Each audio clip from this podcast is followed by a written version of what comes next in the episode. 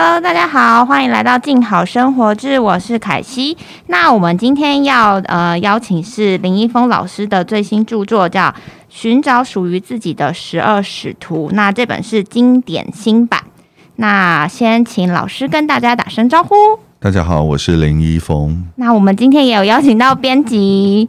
大家好，我是书新新书的编辑心怡。好，那先想要问一下，因为呃，这本其实是二零一六年之前是有出版过。那老师觉得这本书跟之前就是新版有最大的差别会是什么呢？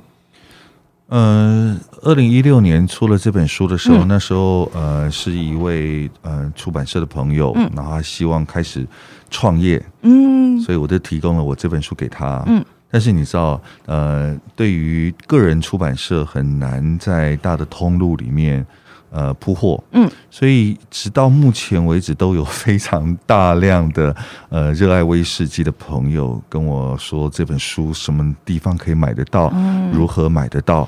所以在我去年跟心仪他们合作这个书的时候呢，呃。后来他们在呃今年就给我了一个提议，说那我们是不是可以把二零一六年这本寻找属于自己的十二使徒做经典的再版？嗯，那我觉得嗯这是好主意。嗯，所以其实这一本书的重新发行一个很大的目的就是这些年啊越来越多新的威士忌爱好者加入了。OK，而这本书事实上对于新的加入的爱好者来说是十分。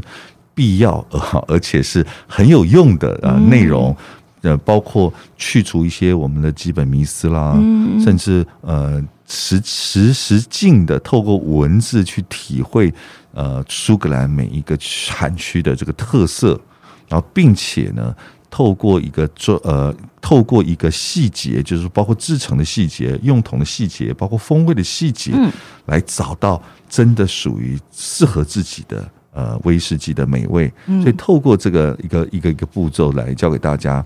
那这次的经典再版跟过去旧的呢？嗯。呃，没有太大的调整。嗯，我们当然是因为时序，嗯嗯，因为时序当然不一样了。嗯，这些年有很多不同的改变，包括新厂的建立啦，还有一些呃呃酒厂的一些风格跟策略的调整，我们会在里面都会完整的改变。嗯，但是基本的排版啊，以及主要的轴线，大致上是没有改变的。嗯，OK，那。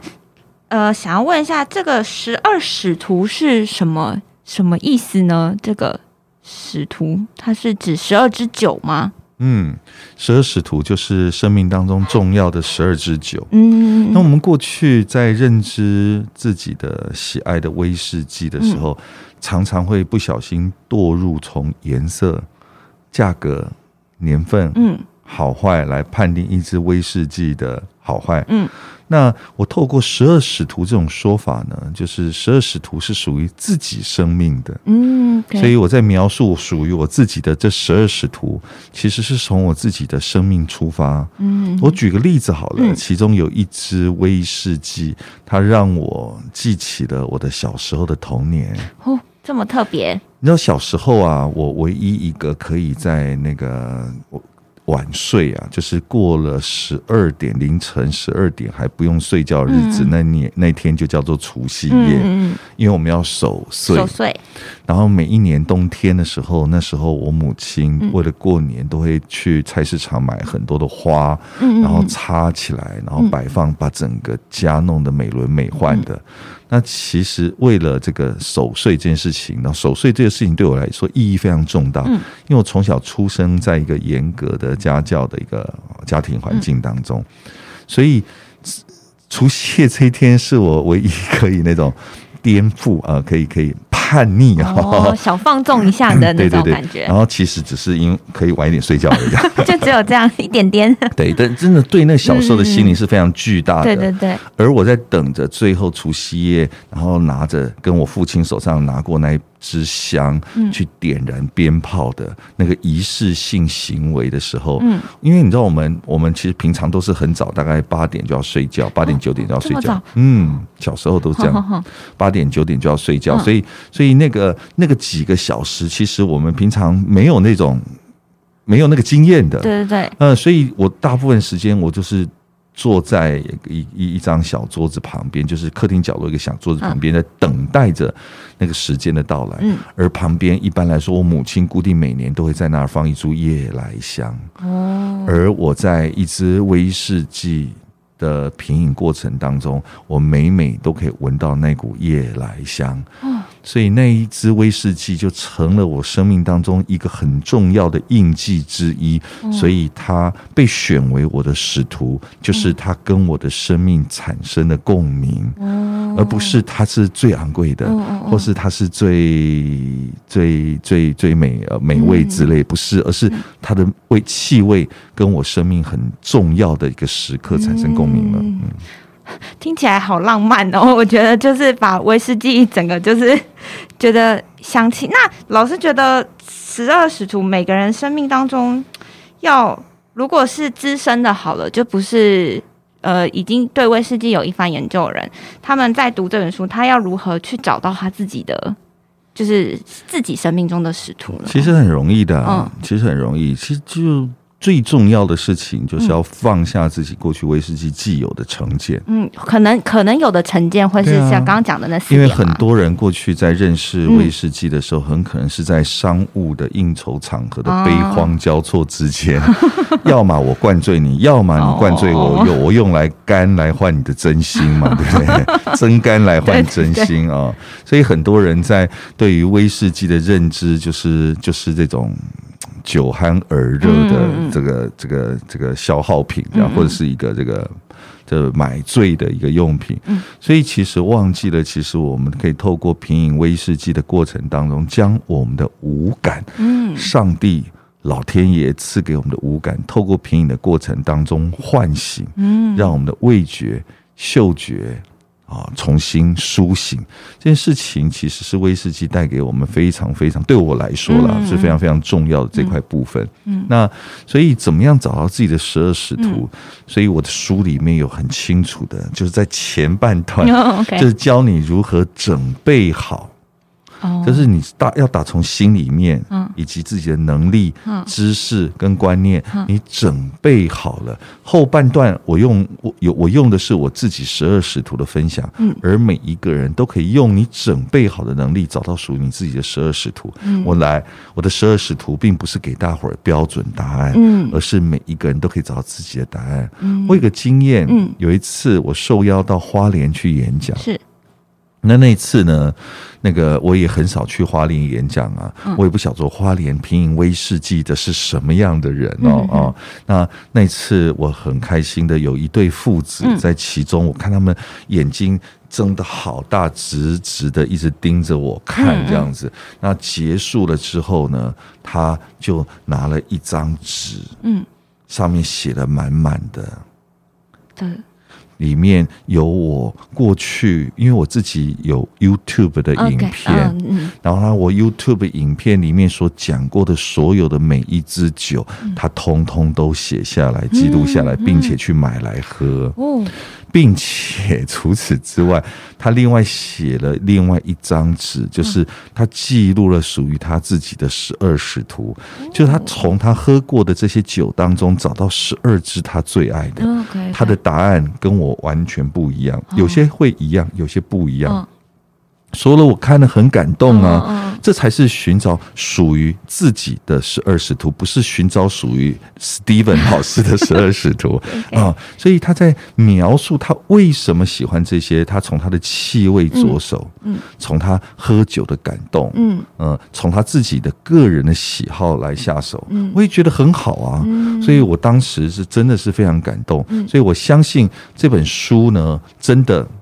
一定要记住一个最大重点，不是寻找老师的十二使徒，因为很多人就说啊，林老师就是推荐的十二支这样，标记出了这十二支，我赶紧去收啊啊！那我就变成炒货哈、炒作市场的人。不是你不要去收我我的十二使徒嗯，而是我们透过开启自己的五感，每一个人都可以找到属于自己的十二使徒呢。那老师刚好特别提到，就是开启五感。那书中也有介绍说要如何开启五感吗哦当然的方法当然当然。那可以先比如说讲，用，用气味好了，嗯。举例可以让我们就是让听众稍微知道一下要怎么开启气味的感知，或者是其他的。哦，其实我们一直以来啊，我们对自己的五感是有一些误解的。嗯，例如说，呃，你知道科学家在研究啊，我们在品饮一支威士忌的时候，带给我们的感动，基本上不是我们的鼻子决定的，哦，也不是我们的嘴巴决定的，那是是脑子决定的。OK OK，是吧？对对对所以其实我们的鼻子跟我们的嘴巴或我们的眼睛，嗯其实只是伺候。嗯，伺候就是打仗派兵到前面去刺探军情的，叫伺候。哦、OK OK，他其实在前面来负责收集资讯的，嗯。所以我们鼻子嗅闻到，嘴巴嗅闻到，眼睛所看到是收集了资讯的时候，放到我的脑子里面去，然后我的脑子里面到底装了什么东西？我脑子里装的是我过去生命的经验，哦在我的生命经验当中，跟我的伺候所给我的讯息里面，当当一家有结合比对，嗯。嗯发现里面没有我喜欢的味道。嗯例如说，我举个例子，你从小讨厌吃青椒，你觉得青椒牛肉是全世界最难吃的东西，而一支威士忌当中如果有青椒味，你马上会当当嗯打了大个叉叉。哦，这个就是变成了你不喜欢这支酒的缘由，嗯嗯 OK，有意思吧？嗯所以换言之，你喜欢一支酒，或你讨厌一支酒，其实决是你的生命经验所决定的。哦，所以换言之，如果你喜欢的酒很少，很可能你的生命经验相对贫乏丰。富，没有丰富的生命经验，所以无法体会酒的美好。我自己是喝过全世界非常非常非常多的酒类。你知道，在法国有一个很有名的葡萄酒产区叫勃艮第，嗯 Burgundy，嗯 Burgundy 长最顶尖的公 Q 就是那种最顶尖的特级园，嗯，他们在经过长时好好的年份，在经过长时间的熟成之后，嗯什么时候是它完熟的表现？你知道吗？嗯嗯，它会展现出马尿味、这么稍微，一种稍微，一种动物腺体的骚味，哦那就是一只 Burgundy 的。公 Q 绝佳美酒的完美的气味，哦但是如果你的生命经验不丰富，你会觉得啥？没有闻过马尿味，不要说闻马尿味了啊、人尿味应该也闻过吧？就闻到尿骚味，你就天哪，这什么烂东西？你你理解吧？嗯我懂就是当我们对一些事物的接受能力不高的时候，嗯我们最后，特别是我们长时间长时间被味精。嗯大量精致糖分，嗯。你知道精致糖分是非常粗糙的糖分，是单一的气味。嗯。但我这些年看到很多人开始用一些复杂的糖了、嗯。气味了，还有包括盐巴，嗯。精致盐，你用过真正的海盐吗？里面的氯化钠的比例很可能高达七，只有七。七十几帕、八十几帕，嗯。它其实有更多的多元的物质，嗯。它的咸味不会死咸，但是我们用的精致盐呐、都是几乎是接近百分之百的氯化钠，那样吃起来就是那种吸感吸感，嗯。所以你知道那些层次，我们长时间破坏我们的嗅觉跟味觉，造成我们的生命经验其实是非常的狭隘的。所以我们在品尝这些过程的时候，基本上威士忌无语，它其实只是反映了我们自己。嗯所以我们在品尝威士忌的时候，最重要的事情是开始学会打开自己的心。嗯威士忌是我们的老师，嗯而我们不是威士忌的评鉴者。这样子，我们就可以学到很多东西。所以你要发现，那我这样讲讲，可能很多人都会希望我来讲一些技巧，有没有？就是可能对一些人就刚入行的，或者是就觉得好玄奥哦这些东西好，像我应该要分享一些技巧，但是其实技巧是没什么屁用的啊、真正最大的重点其实是观念。嗯，当然还是有技巧来，嗯接下来我们分享一下技巧。老师还是请你分享一些技巧，让一些那个新手可以抓住一些边这样好。我们知道脑子非常非常重要对的，所以千万不要轻易的否定一支威士忌。嗯那应该反映的是我们自己对于自己生命经验的不够丰富。嗯接下来要谈技巧喽，嗯仔细听好哦。科学家告诉我们，品饮啊，就是我脑子里面在做 category 的时候啊，我的眼睛所送过来的讯息大概占五个 percent，嗯鼻子占的讯息占的八十个 percent，哦嘴巴十五个 percent。嗯这什么意思呢？原来真正感受到一支酒的美好，最重要的其实是透过嗅觉。嗯，是鼻子可是你知道，我们很多人在应酬的场合习惯干杯，好饮，豪饮咕噜就吞进去了，嗯鼻子根本派不上用场。所以威士忌的美好，他们有百分之八十，他们从来没有感受到。嗯你知道很多人是靠眼睛来喝酒的吗？嗯，不知道为什么因为上面有写三十年，代表好久。年份越高就觉得越好，这样，哇，这个颜色深的像酱油一样才是好酒，是不是？嗯哦，上面写的叉叉轮、叉叉威、格兰叉叉才是好酒。其实很多人是用眼睛来喝酒的。嗯其实眼睛喝酒没有不对，因为科学家告诉我们有五趴。嗯但是你用百分之百用眼睛喝酒了，很肯定的，对于美味所知甚少。嗯所以，当我们理解了原来是五趴、八十趴跟十五趴的差别之后，你是不是应该花多花点时间来嗅闻，嗯，买正确的杯子，哦，用正确的品饮杯，增加嗅闻的能力？葡萄酒意识，嗯嗯嗯，所以在这样的过程当中，你就不会急急忙忙的要把威士忌倒到你的喉道里面，进入你的肠胃当中，迅速的消化它，然后达到微醺的目的。不会，嗅闻变得是十分重要的事情。嗯，所以下一步又要来了，杯子吗？教你怎么闻香。哎呀，闻香很多细节的，嗯我们在这里先保留一下那个关子好了。我们不能把书里面所有内容全部讲完、哦。对 对，更多详细内容，一定请大家要去买书这样子。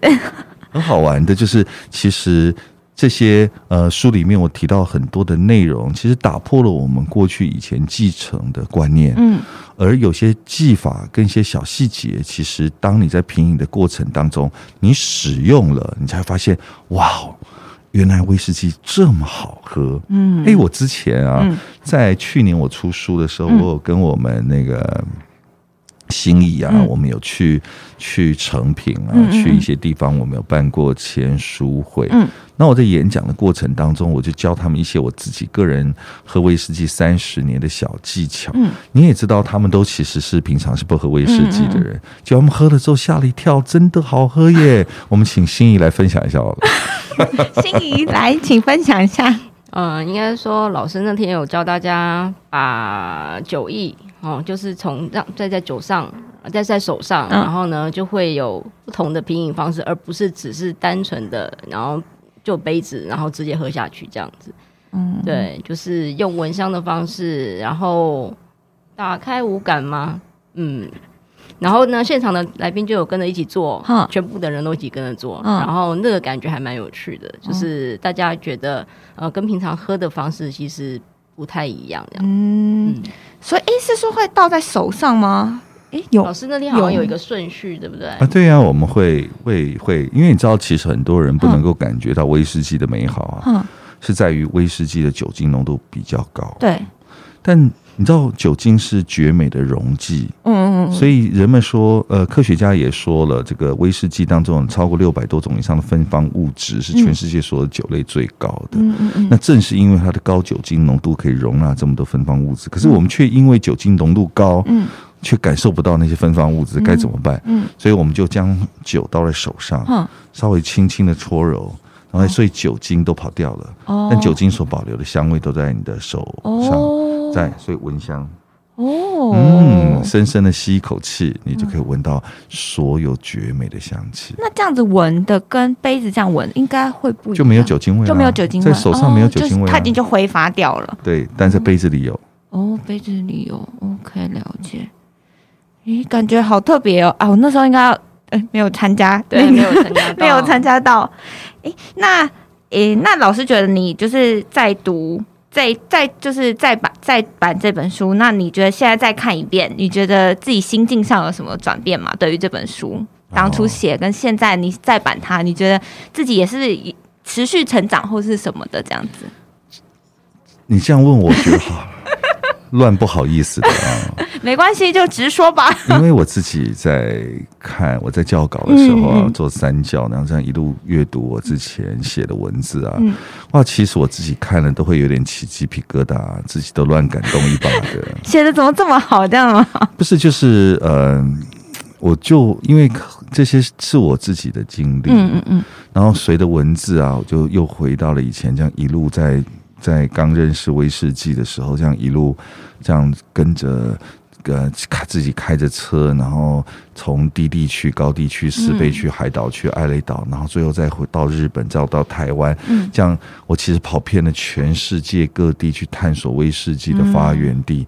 那在这样的过程当中，就是会会让我深深有感触的。嗯，那现在我已经没有办法像以前十二使徒这样的笔触了。嗯，因为你知道十二十二，我在写书写十二使徒的时候，里面里面的笔触有更多的感动，那种嗯、认识一件事物的时候，那种刚认识的时候那种充满的探索跟欣喜的热情。嗯现在我们有一点类似那种。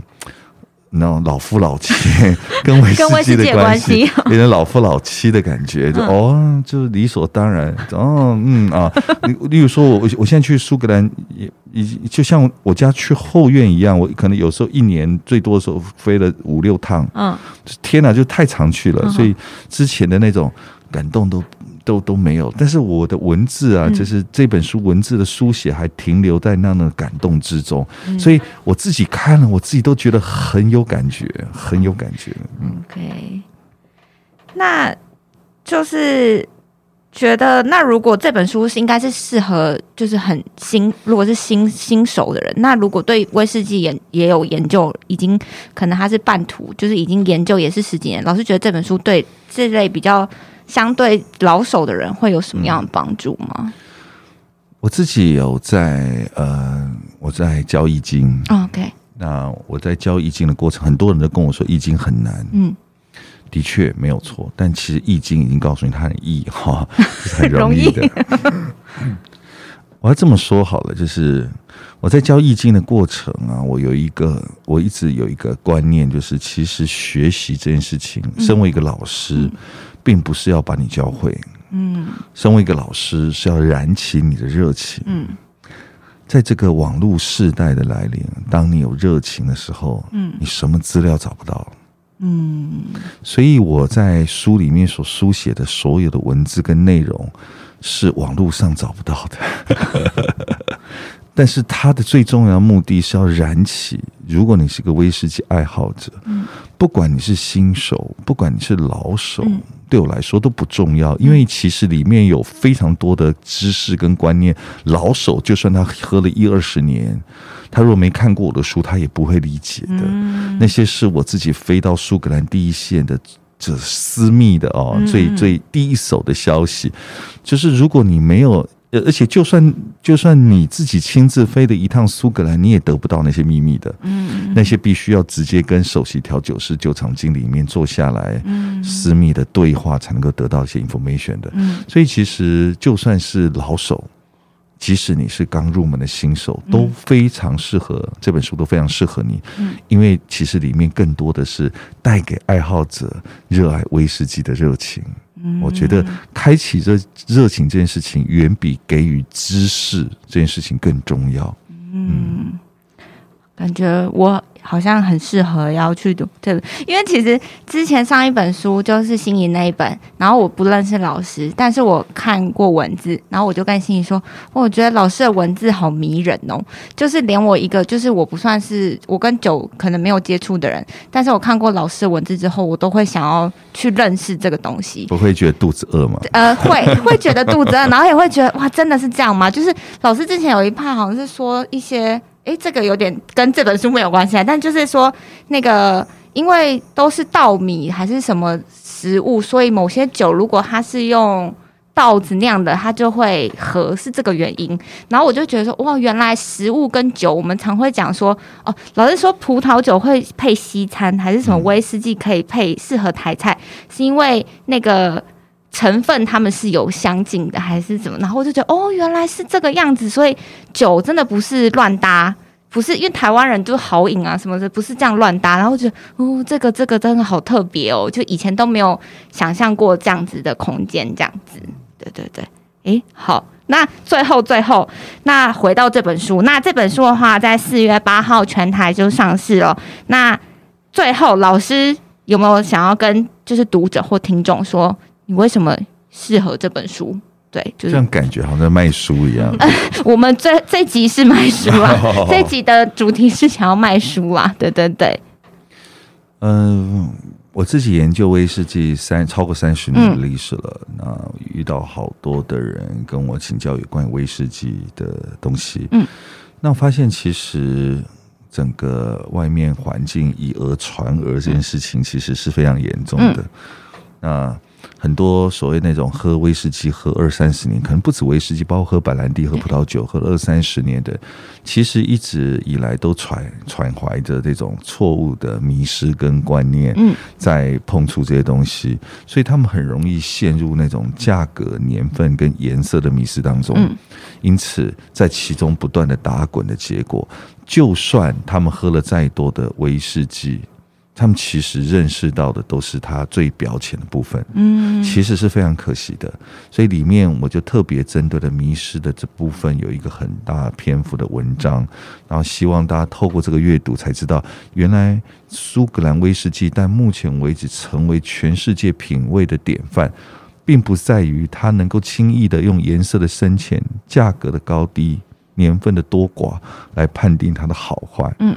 如果这么容易就判定的好坏，哪称得上品味呢？嗯嗯，我只要有钱，我就是最有品味的人了哦。嗯，所以，所以破除迷失这件事情，我希望可以从我的书里面，就是消费者希望，不管你已经是，就是如果说你是个年轻人，嗯。你的父亲已经喝威喝了好几十年了，我也建议你买一本书送他。哦对。那另外有一些人，就是可能喝威士忌喝了很多年，不得其门而入。嗯。因为其实威士忌当中最有价值的东西，就是它记录了天地人。嗯如果我们记得，如果威士忌纯粹只是酒精性的饮品的时候，嗯它其实就好像就是你知道，就是一个没有那跟外面的那个便利超商买得到的啤酒啦，嗯或者是那些什么鸡尾酒那种罐装鸡尾酒有什么差别呢？嗯嗯威士忌之所以这么有价值，是它充分的体现了属于一块土地的天地人的道理。嗯而我今年的飞到苏格兰，飞到全世界威士忌的产区，我将这些东西记录下来，也书写在这本书里面了。所以大家也可以透过这个东西，感受到你手上这杯威士忌那些蕴含蕴含了属于制酒者那块土地所制作出来它独一无二的气味。嗯同时的，里面也谈到了一个人，就像你刚问的，该如何开发自己的五感。嗯嗯嗯我们知道，刚刚有谈到嘛，一杯威士忌最重要的价值就是它记录了天地地人人。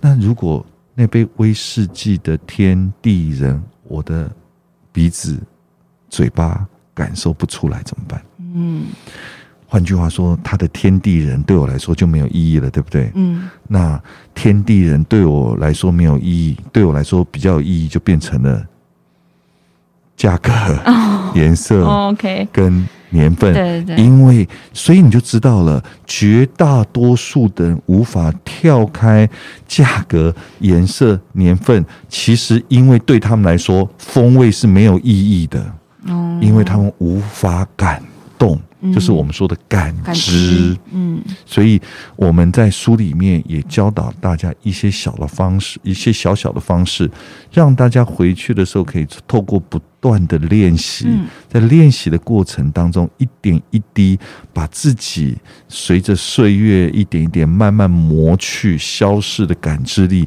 慢慢找回来，就像是复原一样啊。哦嗯，喝威士忌基本上是让自己的五感重新，这个叫什么？